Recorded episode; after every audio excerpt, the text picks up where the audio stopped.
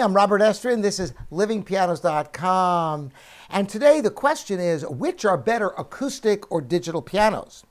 Now, you might think that I would immediately say, oh man, there's nothing like an acoustic piano. And, you know, I kind of feel that way. However, it's not a matter of which is better, it's which is appropriate for the task. Think about this, for example. Here I have a hybrid instrument that I am developing, uh, and it's possible to interface with music software. Now, with a piano, you can put some sorts of um, MIDI sensors under the keys that can do some of that.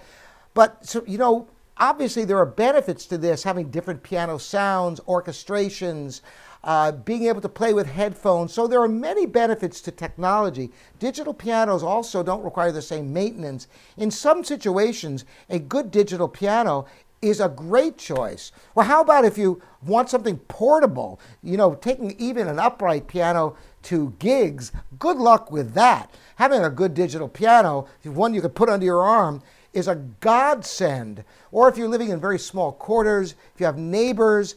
So it's not that one is better than the other. Now, what about if you just have a certain budget for a piano and maybe none of those benefits of a digital piano are particularly important to you, then should you just automatically get an acoustic piano?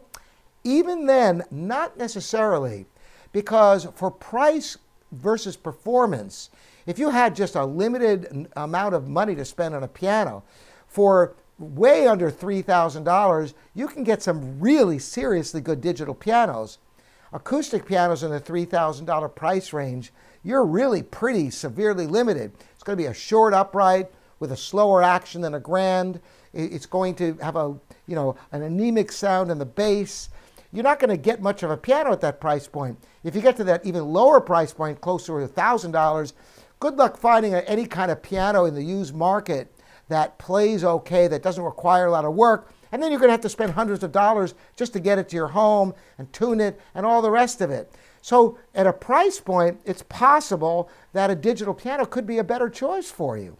So while I love playing my grand piano, um, you know, I also love the technology and what it affords.